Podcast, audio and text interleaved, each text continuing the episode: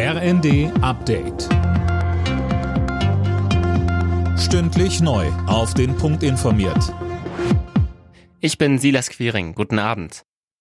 Gaskunden müssen ab Oktober eine Umlage von 2,4 Cent pro Kilowattstunde zusätzlich zahlen. Das bedeutet für einen Durchschnittshaushalt mit vier Personen rund 500 Euro mehr im Jahr.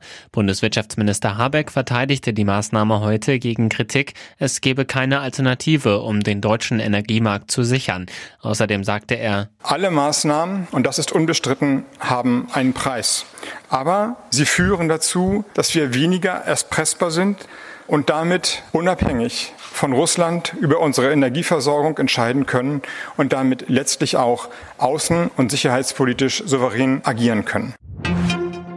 Die Ursache für das massenhafte Fischsterben in der Oder liegt weiter im Dunkeln. In deutschen und polnischen Laboren wird intensiv nach der Lösung des Rätsels gesucht.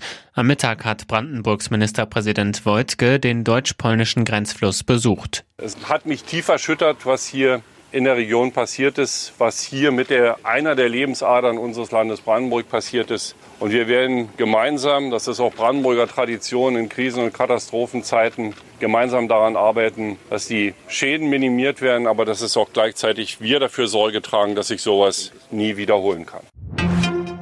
In Deutschland sollen sich Menschen ab 60 bald die vierte Corona-Impfung holen. Das geht laut Bild-Zeitung aus dem Entwurf für die neue Impfempfehlung hervor. Bisher wird allen ab 70 und Bewohnern von Pflegeheimen die Auffrischung empfohlen.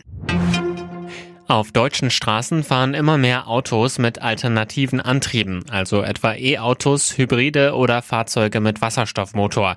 In den ersten sieben Monaten des Jahres wurden laut Kraftfahrtbundesamt vier von zehn Neuzulassungen alternativ betrieben, 13 Prozent mehr als im Vorjahreszeitraum.